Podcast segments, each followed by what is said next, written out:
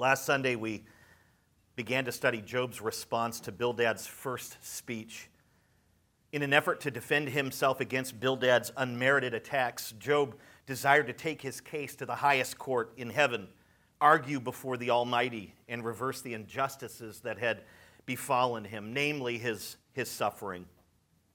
But as he fantasized about meeting God in court, he realized there were obstacles in his way.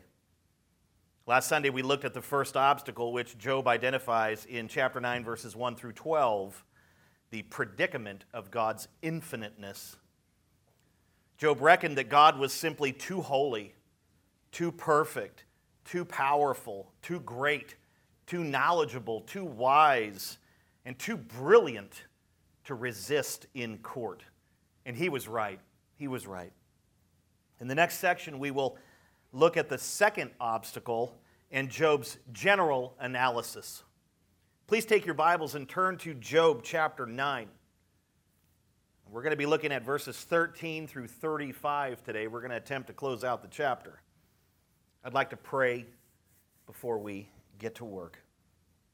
Father, we come to you once more in prayer here as we begin to worship you through the ministry and preaching and teaching of your word. Father, we know that without the Spirit's aid, coupled with a humble heart, we will not get it. We will not understand. We will not comprehend. We will not even desire to obey. So we pray that the Holy Spirit prevails here this morning, that He prevails within each of your children here today. May He convict our hearts and transform our lives through the power of your word.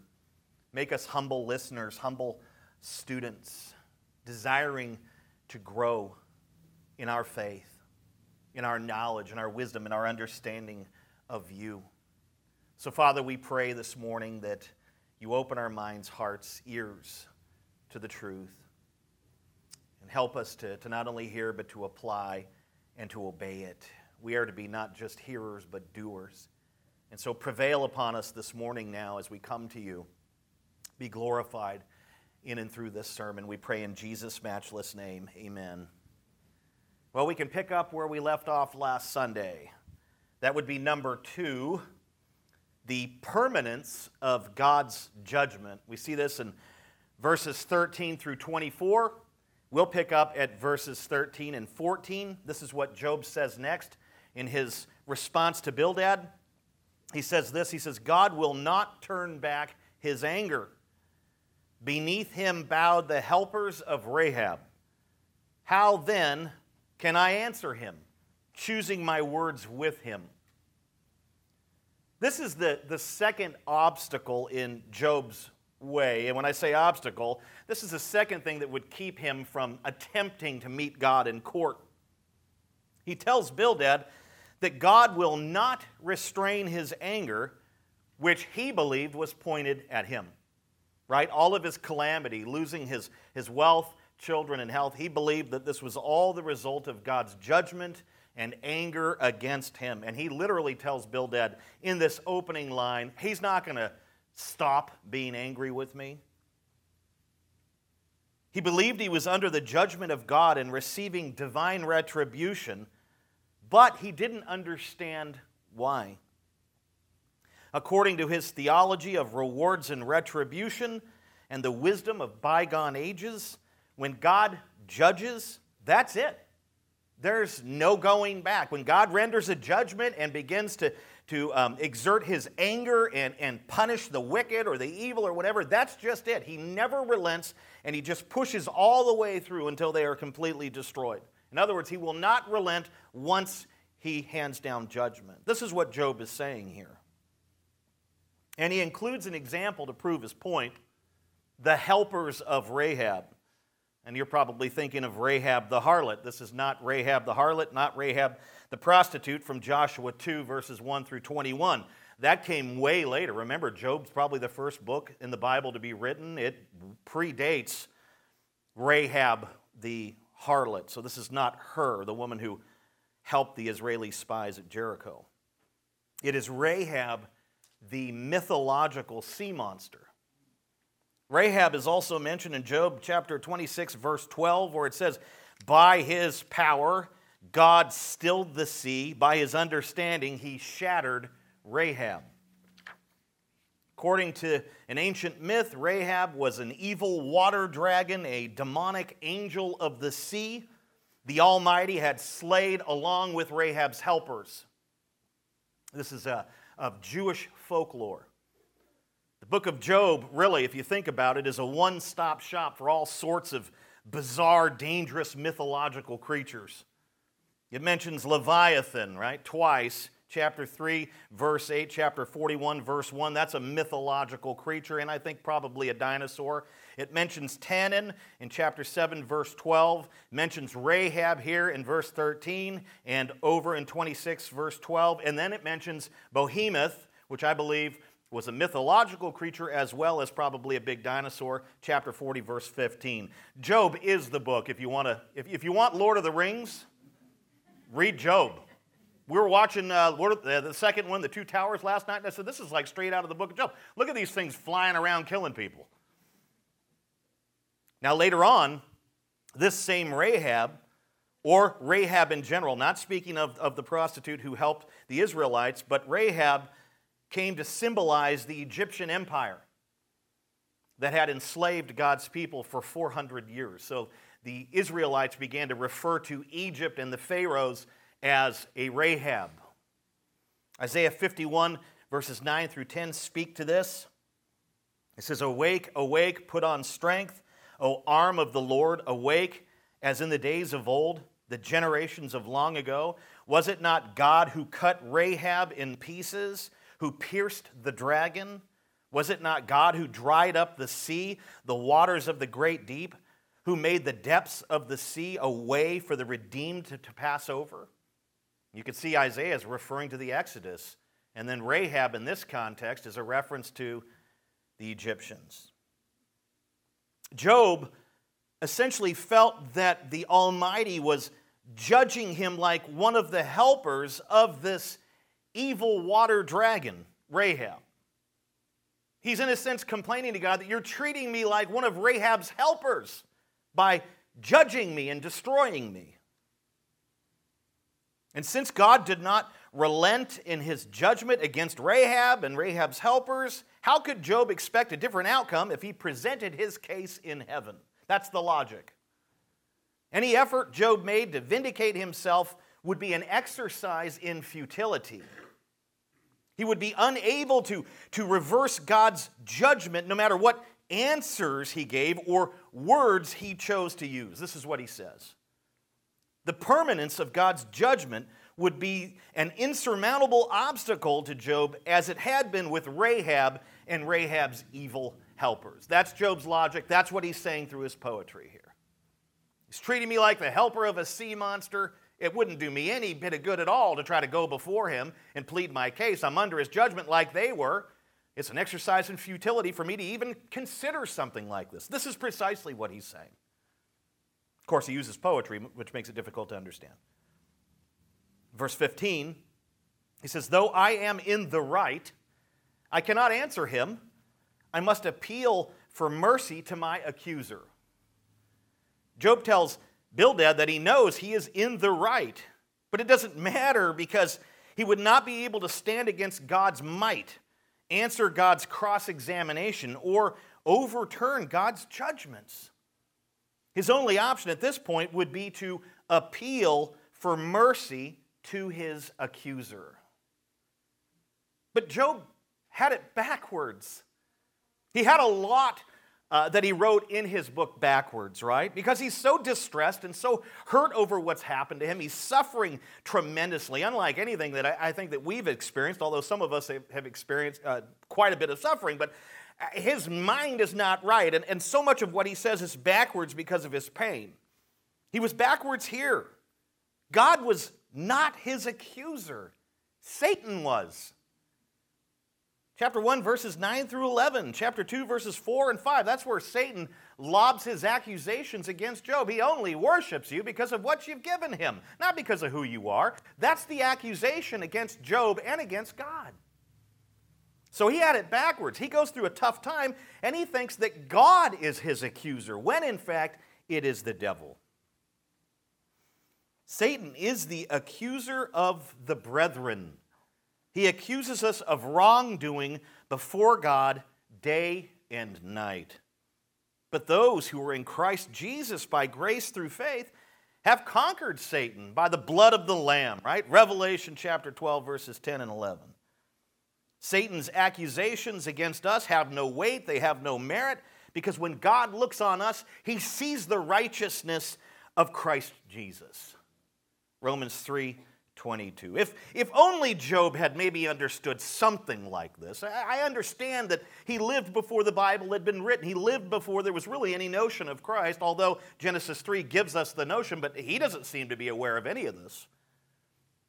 But for him to call God his accuser and to plead for mercy is just a bizarre thing. This is the pain that he's feeling. He doesn't really know how to respond to it.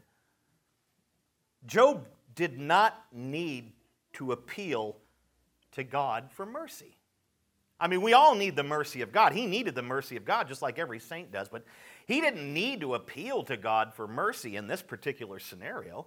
He had made sacrifices, he, he had turned from evil. He was a committed Christian, he was a real believer. He obeyed God, did the things that God told him to do. He was in relationship with God, right relationship.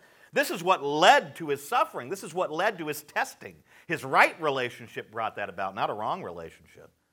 He doesn't need to plead to God for mercy. In fact, pleading to God for mercy to bring his suffering to an end would do nothing because God was working through this whole situation, according to chapter 1, according to chapter 2, for higher purposes.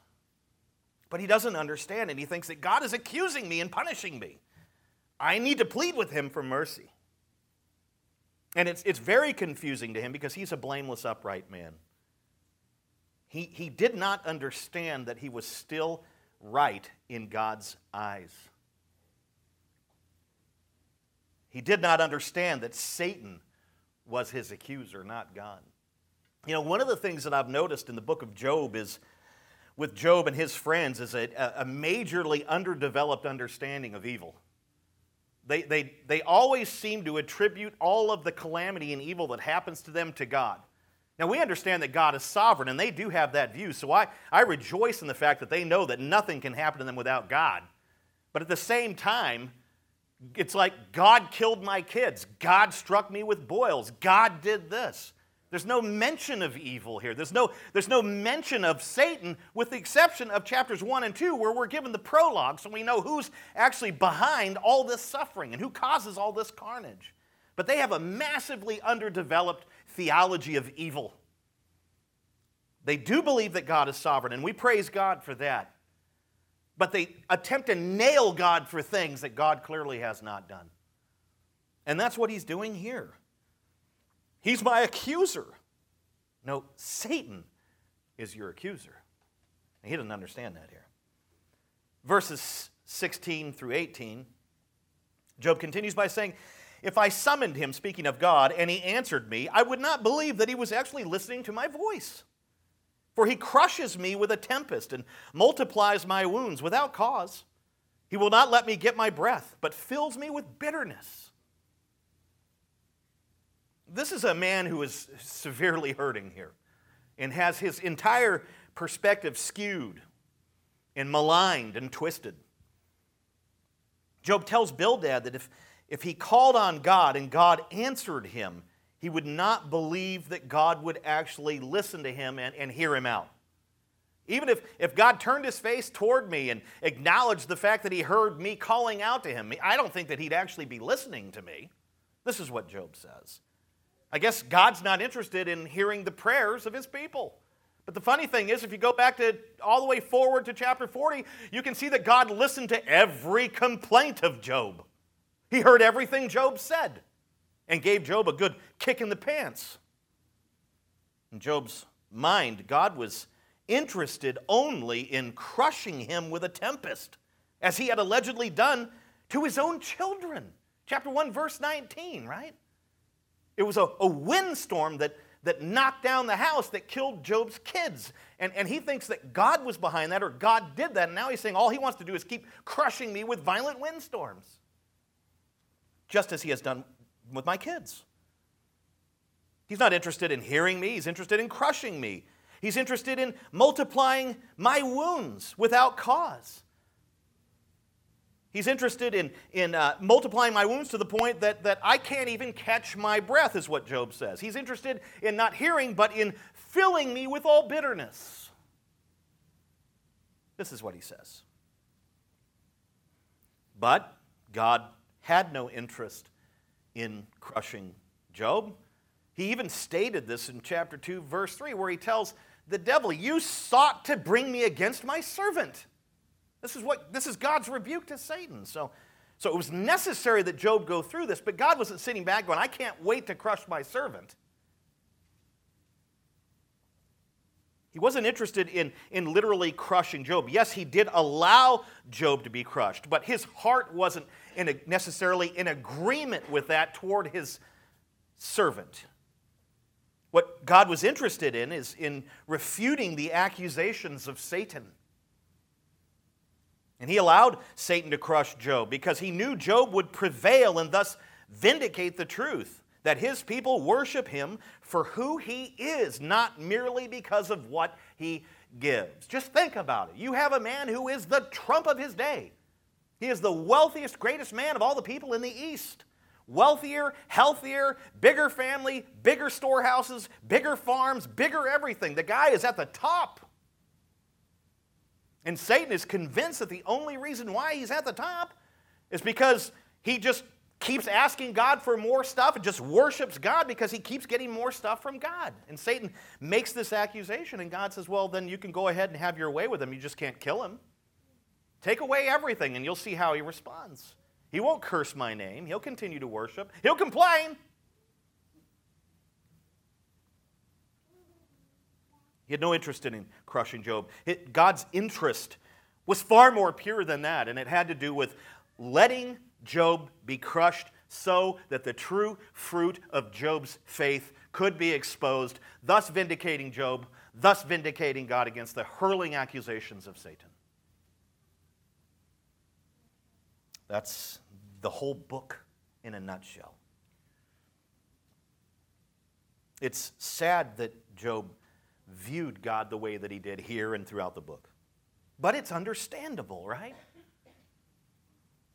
We don't want to puff up our chests and, and, begin to even entertain the idea that we would do so much better than Job did under his duress. Oh, we would, we would, we would complain a lot less. We complain over lesser things. Traffic. You know how Job would have handled traffic?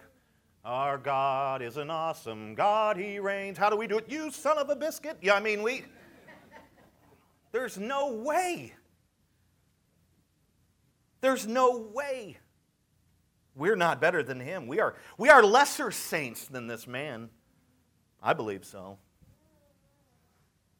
Intense suffering can twist the minds of the greatest saints. And Job was certainly the greatest saint of his day. Chapter 1, verse 8, God says it, there's no one like him on earth. He reiterates in chapter 2, verse 3, there's no one like Job on earth. Job was the super saint of his day. And he complained. Interestingly, when God finally answers Job in the latter chapters, chapter 40, 41, 42, he answers Job through the tempest through a whirlwind. Isn't that interesting? Verses 19 through 21. Job says, If it is a contest of strength, if that's what's going on between me and God, behold, he is mighty! Exclamation point. If it is a matter of justice, who can summon him? Though I am right, or though I am in the right, my mouth would condemn me. Though I am blameless, he would prove me to be perverse. I am blameless, and yet I regard not myself. I loathe my life. Job tells Bildad that if the situation between him and God is, is some kind of contest of strength, he, readily and quickly admits that he would lose because he knows that God is mighty. He knows that, that nobody can stand up to God. Nobody can stand against God. Nobody can stronghold or strong arm God. If this is a contest of might, I throw in the towel. That's what Job says. If it is a, a matter of justice, Job will lose because he knows that nobody can subpoena God and actually take him to court, let alone get him into court and argue your case against him. That would be an exercise in futility. He realizes these things. You know, he says something really stupid in the last few verses, but then he says something brilliant here. This is the mind of the person, of the Christian person who is racked by severe emotional, spiritual, physical pain, though, even when the body's in pain. We say things that are completely biblical and then we say things that aren't. And Job admits a second time here that he is in the right. You see that, right? I know I'm in the right. And he even touts his blamelessness twice, but he knows that he will end up saying, if he's in a, if he's in a case against God and he's arguing his case, he knows that no matter how blameless or how right he is, as God cross examines him, cross examines him, he knows that he will wind up saying something incriminating. He will wind up condemning himself because the Almighty is infinitely brilliant. He knows that the Almighty has these all seeing eyes and, and, knows where everything is in his life and in his heart. And he just knows that, hey, if I were to try to argue against him, I'm, I'm going to trip up at some point, and God's just too brilliant. He's not the, the goalie you can get one past. He's going to stop the ball. And then he's going to make me look like a perverted idiot. This is what he says. Though Job was blameless, God would prove him perverse as he pleaded his innocence. And I'm reminded of Proverbs chapter 10 verse 19 where many or where words are many, sin is not absent. Amen to that. The more we talk, the more we sin. I'm sinning when I'm silent, but when my lips start moving, boy, you get to see it on display. But the more we talk, the more we sin. And Job's fear is precisely that. I'm going to try to argue in front of him. I'm going to say something dumb. He's been saying dumb stuff already before God. He is before God because God is everywhere. Because Job was blameless but would yet by God be proven perverse, he just did not regard himself as one who could actually resist God in court, and therefore he loathed his life. Well, if I can't go before God and argue, my, this is his logic. If I can't go before God and argue my case because he's infinite and I'm finite, he's perfect, I'm imperfect, if I can't do that, then I just, I, I've got no hope of reversing this, this judgment that's against me, this anger that's against me, and eh, I'm just left to one thing and one thing alone. I can't even plead my anything to him for mercy because that's not even going to happen. There's one thing for me left to do, and that's just, I hate my life. This is what he says here. I hate my life. I hate my life. Why? Because he believed that God would not turn and change. He believed his suffering would never end. Verses 22 through 24. He says, It is all one. Therefore, I say, he destroys, and this is where he gets really twisted. He destroys both the blameless and the wicked. When disaster brings sudden death, he mocks at the calamity of the innocent. The earth is given into the hand of the wicked. He covers, speaking of God, he covers the faces of its judges. If it is not he, who then is it? This is by far, by far, I mean, you can tell it, right? I can see Jared nodding his head up and down. He knows what I'm going to say. This is by far the most disturbing verse or set of verses in this entire chapter. This is just, this is just blatant irreverence he basically tells Bildad three things about God that are entirely untrue and that make God seem unjust. First, he claims that God destroys both the blameless and the wicked. So, so no matter what, God destroys those who, are, because blameless basically means righteous, He destroys the righteous right along with the wicked. He does not discriminate, He, he kills them both. This is what He says. And why does He say this? Because He was a blameless man, right? And He believes He's receiving the judgment and destructive power of God. He believed that God was destroying him. I'm blameless, you're destroying me. I've seen you blame wicked people. Obviously, you don't discriminate, you don't care. One doesn't make a difference over the other, and you just kill us all. That's what he says.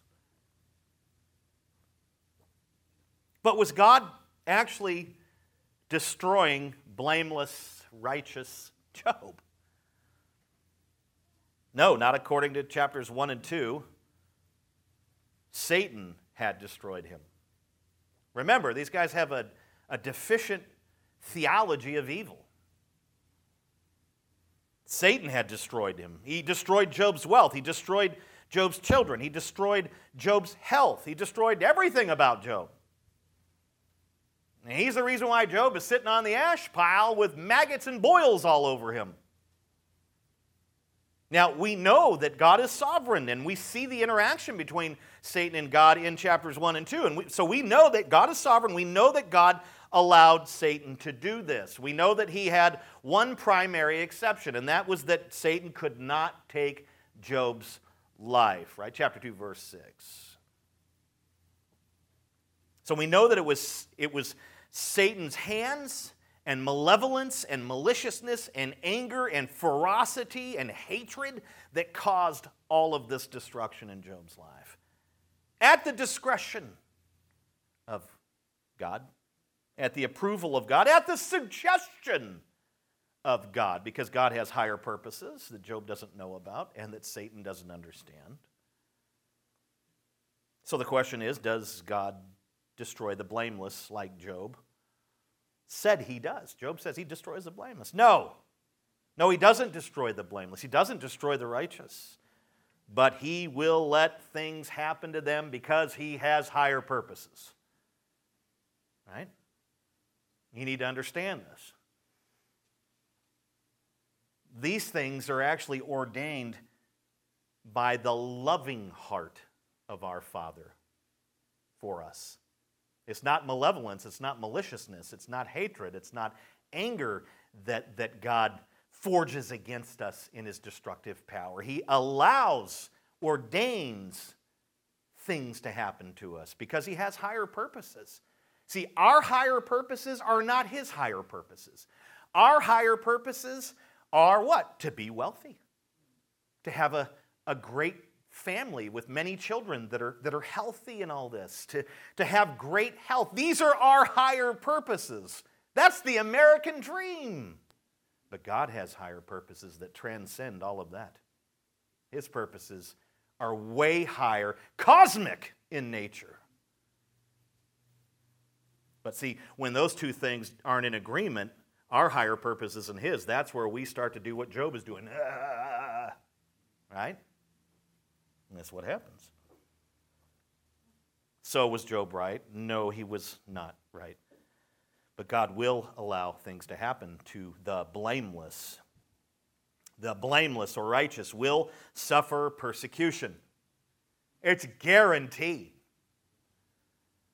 The blameless or righteous will suffer sicknesses and diseases. Why? Because they exist in a fallen world in bodies that are racked with sin, that are being destroyed by the ravages of sin, not the ravages of time, but by sin. The righteous have to, have to deal with these things, just as the unrighteous do. The blameless or righteous will suffer persecution. They will suffer sicknesses, illnesses, diseases. And guess what? They will eventually die like everyone else, unless the Lord returns before that happens. But none of this is because God is destroying the righteous.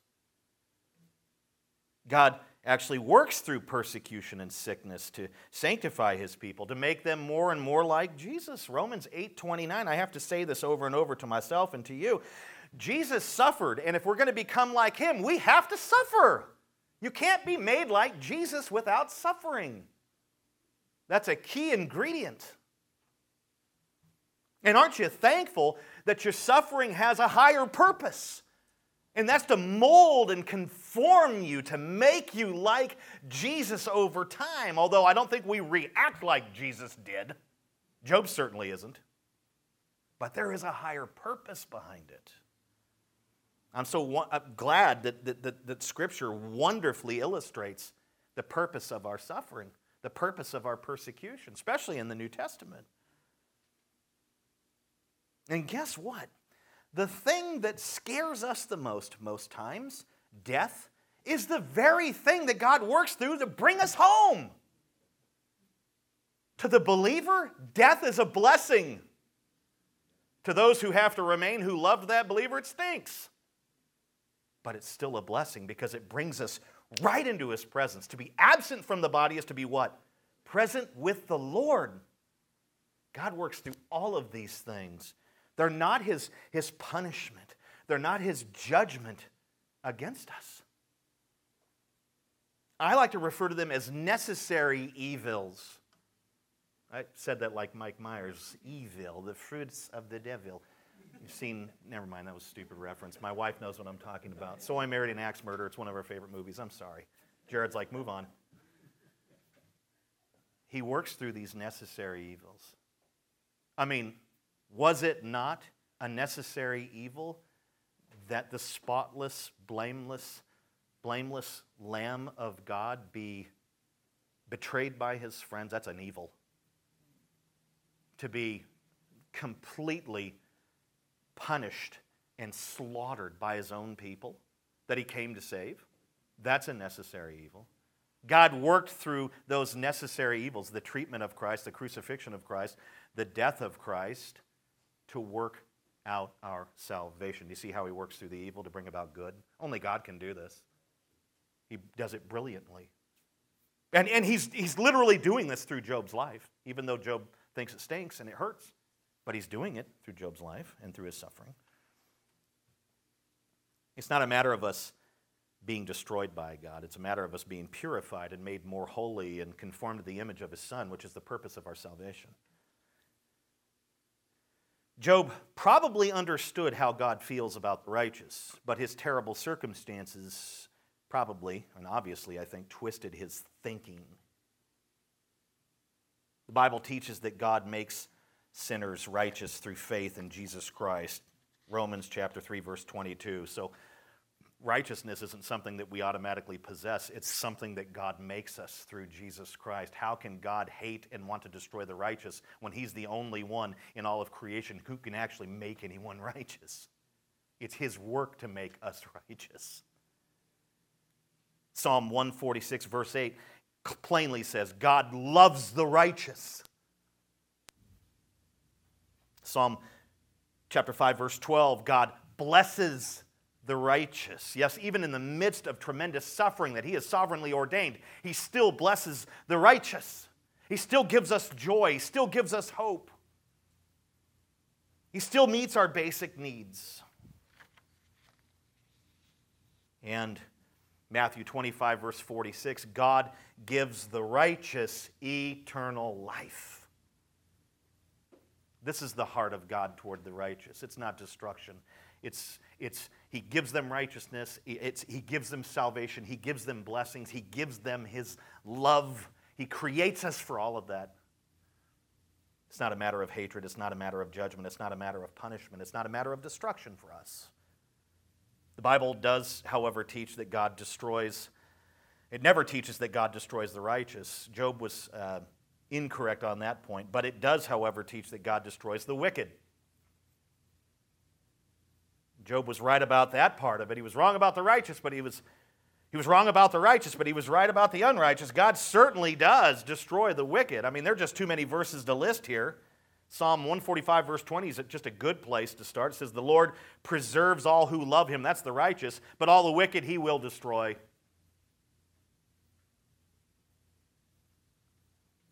So that was the first thing that he told Bildad. Secondly, Job claims that when disaster brings sudden death, God mocks at the calamity of the innocent.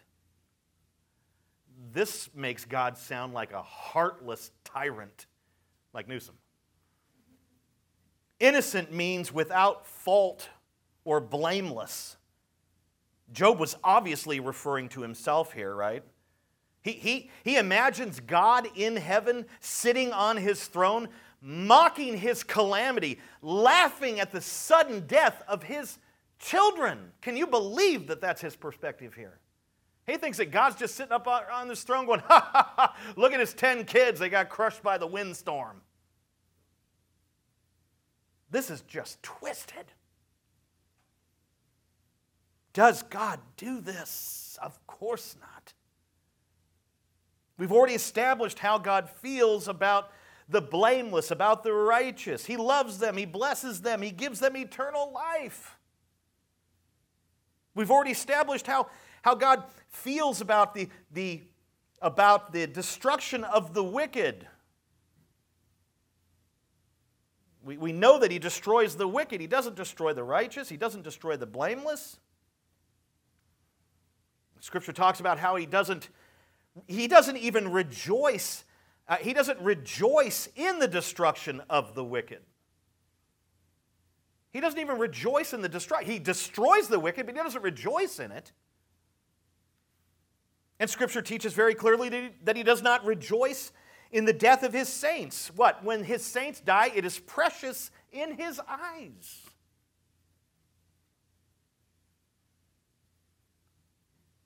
And we've already established the fact that he wasn't interested in crushing Job, but in using Job to prove his point to Satan and to all creation. My true people worship me for who I am, not for what I give. The good things that I give them certainly inspire worship, but that's not the only reason why. And Job is just twisted in his thinking that God would somehow be laughing at his calamity and mocking his calamity. God is not a cold tyrant. God doesn't even rejoice in the destruction of the wicked. And every time a saint dies, it is precious in his sight. How could Job think this?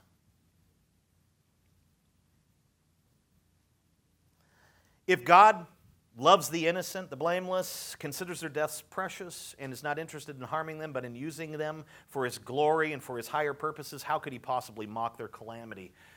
Put it plainly, Job was just absolutely wrong. So that's the second thing that Job tells Bildad. Thirdly, Job claims that the earth is in the hands of the wicked and God covers the faces of those who are supposed to judge so that the wicked can just basically, while the judges are covered up, the wicked can just run crazy. It's the wicked run wild or gone wild, and they can just prosper in all their wickedness. This is another charge against God that Job makes here. And this strange statement is partially true. The earth is in the hands of the wicked in a sense. 1 John 5:19 tells us that the whole world lies under the sway of the wicked one, the devil. Psalm 73, verse 3 tells us that the wicked prosper, no doubt. But this charge against God that he somehow covers the faces of the judges and just, just he never, and what Job's saying is he just does not restrain evil at all. Look at what he's let happen to me. This, this charge that he doesn't restrain evil or restrain wickedness is just ridiculous. God has employed four restraints against wickedness the conscience, which convicts the mind and heart of wrongdoing. That is a God given restraint against evil and wickedness. Another one, the second one, would be parents who bear the rod of discipline. God has ordained parents to bear the rod of discipline against their children to prevent evil and wickedness in their lives and from becoming manifest and spread. This is why it is necessary that we discipline our children. If we don't discipline them, they will become devils. And they will burn down businesses that don't belong to them and act like morons. That's what's going on. People have not been disciplined, and look at what they're doing in the nation all under the guise of a just cause. Uh, third restraint government and law enforcement who bear the sword. The government is to be a terror to evildoers. The government law enforcement together are to suppress and restrain evil. That's why they bear the sword. That's, what, that's their ordained purpose. And lastly, the last restraint God has ordained and established is the church. The church that is to be what? Salt and light, that wields the sword of the Spirit.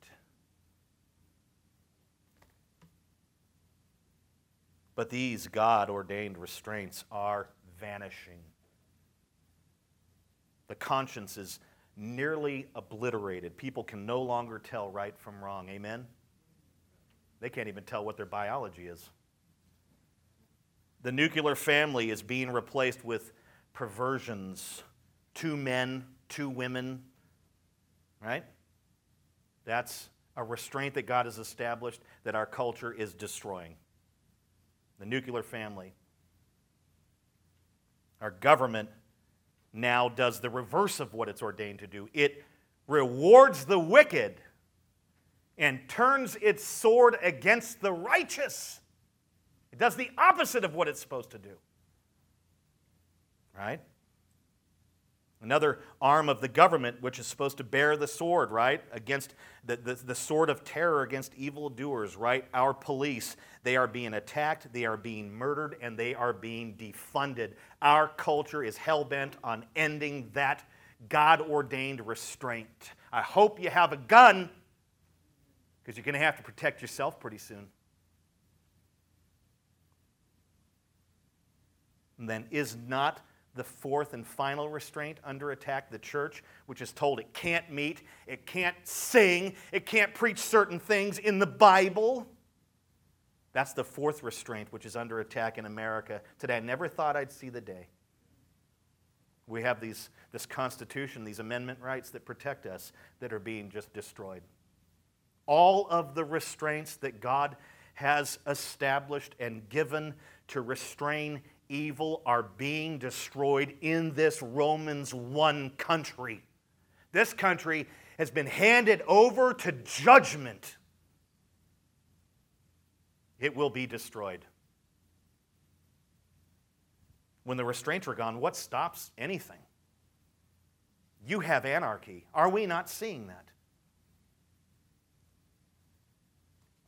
Telling us we can't sing to our Lord.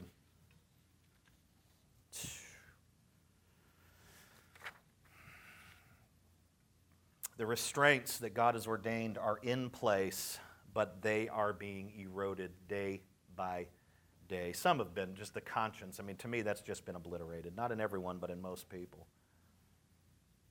And who is behind this?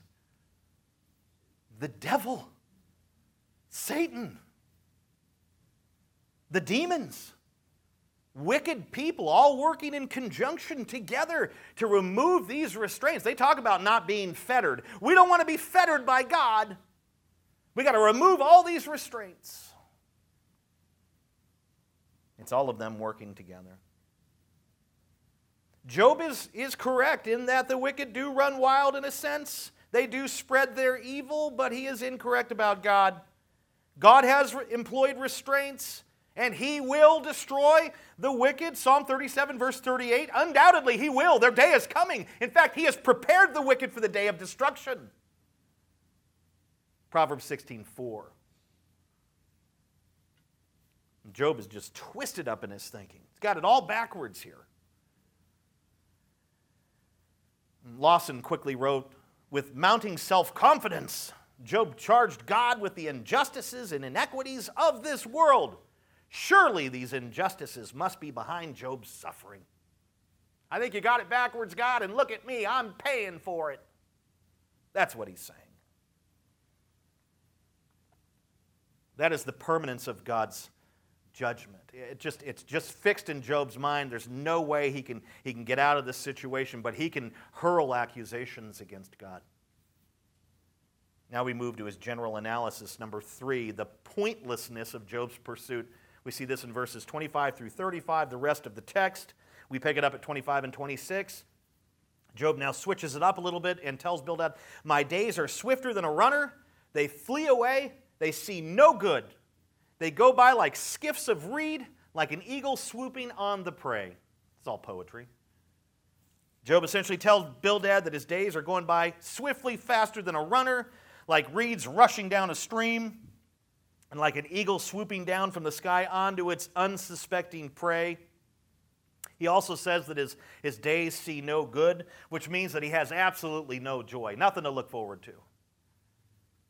Through his poetry, he is saying that he doesn't have enough time to prove his innocence before God.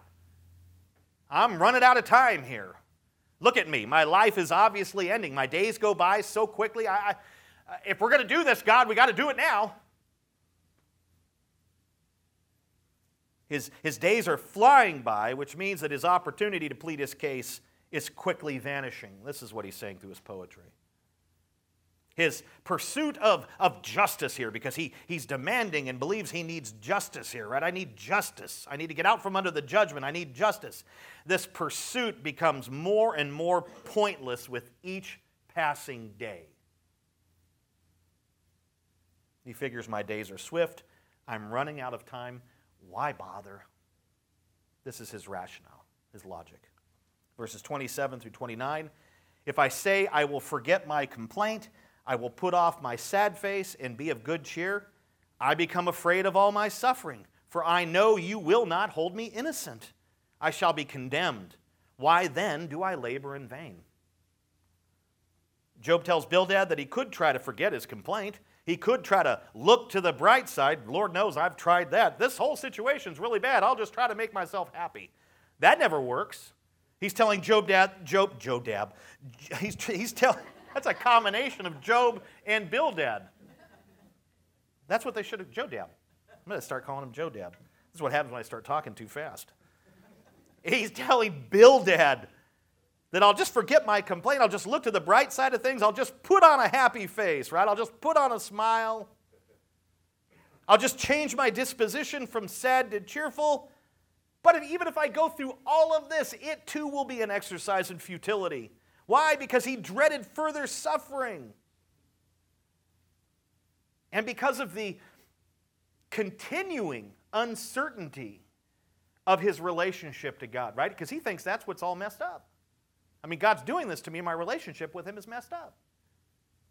Job wants to just, you know, flip on Joel Osteen and start lying to himself.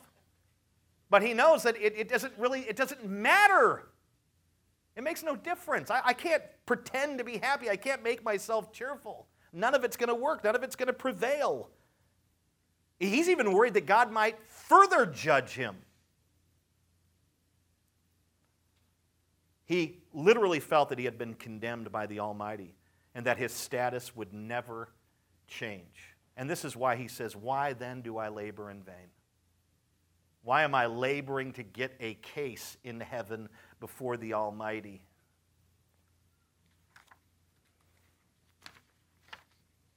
To me, he sounds a lot like Solomon toward the end of his life. Meaningless, meaningless, utterly meaningless. Everything is meaningless. Ecclesiastes 1, verse 2. This is who he sounds like to me. Verses 30 through 31. If I wash myself, listen to what else he suggests. If I wash myself with snow and cleanse my hands with lye, yet you will plunge me into the pit, and my own clothes will abhor me. Job tells Bildad that he could try something else, but it too would prove futile. He could wash his body with snow and cleanse his hands with lye. In other words, he could clean up his life, he could repent of his sin, but he believes this too would change nothing with God. God would still plunge Job into a dirty pit, thus causing even his own clothes to be repulsed by his filth and stench. It's really silly that, and you can see the twisted thinking of Job, that he would even entertain the idea of cleaning himself up and making himself presentable to God. And we even heard, as Cameron, Cameron was reading in Psalm 51, where it's God that cleans us up. It's foolish that he would even entertain such a notion. I'll just clean myself up. But he does understand that even that would be an exercise in futility. In his day, he couldn't clean himself up. Only a bloody sacrifice could do that. And only the blood of the Lamb, Jesus Christ, can do that in our days. Only the blood of Jesus can clean us and purify us spiritually before God. Job was convinced that God was against him, and no, no amount of pleading, no amount of proving, no amount of purifying would persuade the infinite Almighty to relent and end his suffering. This is what he's saying here. 32 and 33, Job says, For he is not a man as I am, that I might answer him, that we should come to trial. There is no arbiter between us who might lay his hand on both of us? Job tells Bildad that, that God is not a man like him, someone he can answer and meet in court, right? He's not somebody that, he's not like you guys where we could go talk in court and work it out. He's not like that. And, and he's literally in despair here because he, he believes he has no arbiter, one who could stand between him and God and, and, and the arbiter could lay his hands on both of them and, and work out the situation between them. That's what an arbiter does. They, they have the power to decide a dispute. Synonyms for arbiter are adjudicator, judge, referee, umpire, middle person, and my personal favorite, mediator. Doesn't that sound familiar? We'll talk about Jesus in a moment there verses 34 to 35. Last verses here. Job says, Let God take his rod away from me, and let not the, the dread of him terrify me. Then I would speak without fear of him, for I am not so in myself. Lastly, Job tells Bildad that if an arbiter were to remove his rod, God's rod from his life, which is an Old Testament symbol of God's wrath, right? Exodus chapter 17, verse 19, Psalm 89, verse 32, Isaiah chapter 10, verse 5. This is the, the rod that God bears of his, his wrath, the rod of his wrath. If an arbiter were to remove that rod of God's wrath away from the situation here, then the dread of divine judgment would subside and Job would be able to present his case without fear. The last line, for I am not so in myself, means something like, as things stand, there is no way I can do any of this. Just what I've been arguing, there's no way that any of it's even remotely possible. That's what he tells Bildad. Closing To kind of bring it to a point here. We have an arbiter. yeah, right? Uh-huh. We have a mediator. Yeah. We do. It is the Lord Jesus Christ. In fact, he is the only mediator between God and mankind. 1 Timothy chapter 2 verse 5. He is the way, the truth, and the life, and no one comes to the Father except through him. John 14, 6. Why? Because he is the only mediator between mankind and God. And the Father accepted Christ's work on the cross, in the grave, and through his resurrection. That's his mediatory work and the Father accepted his mediatory work as our mediator. And the sure sign of this acceptance is what? The ascension of Christ, the enthronement, the enthronement of Christ at the right hand of God. 1 Peter 3:22. Did you know that? How do we know that the Father actually accepted the mediating or mediatory work of Christ? How do we know that? How do we know that to be sure? Right? He went to the cross, he died, he was buried, he rose. That's his mediating work. How do we know the Father actually accepted it? The fact that, that Christ returned to heaven through the ascension, the fact that Christ is enthroned at the right hand of the Father. Right now, he sits at the right hand of the Father. That's what tells us that the Father approved of his mediating or mediatory work. Did you know that?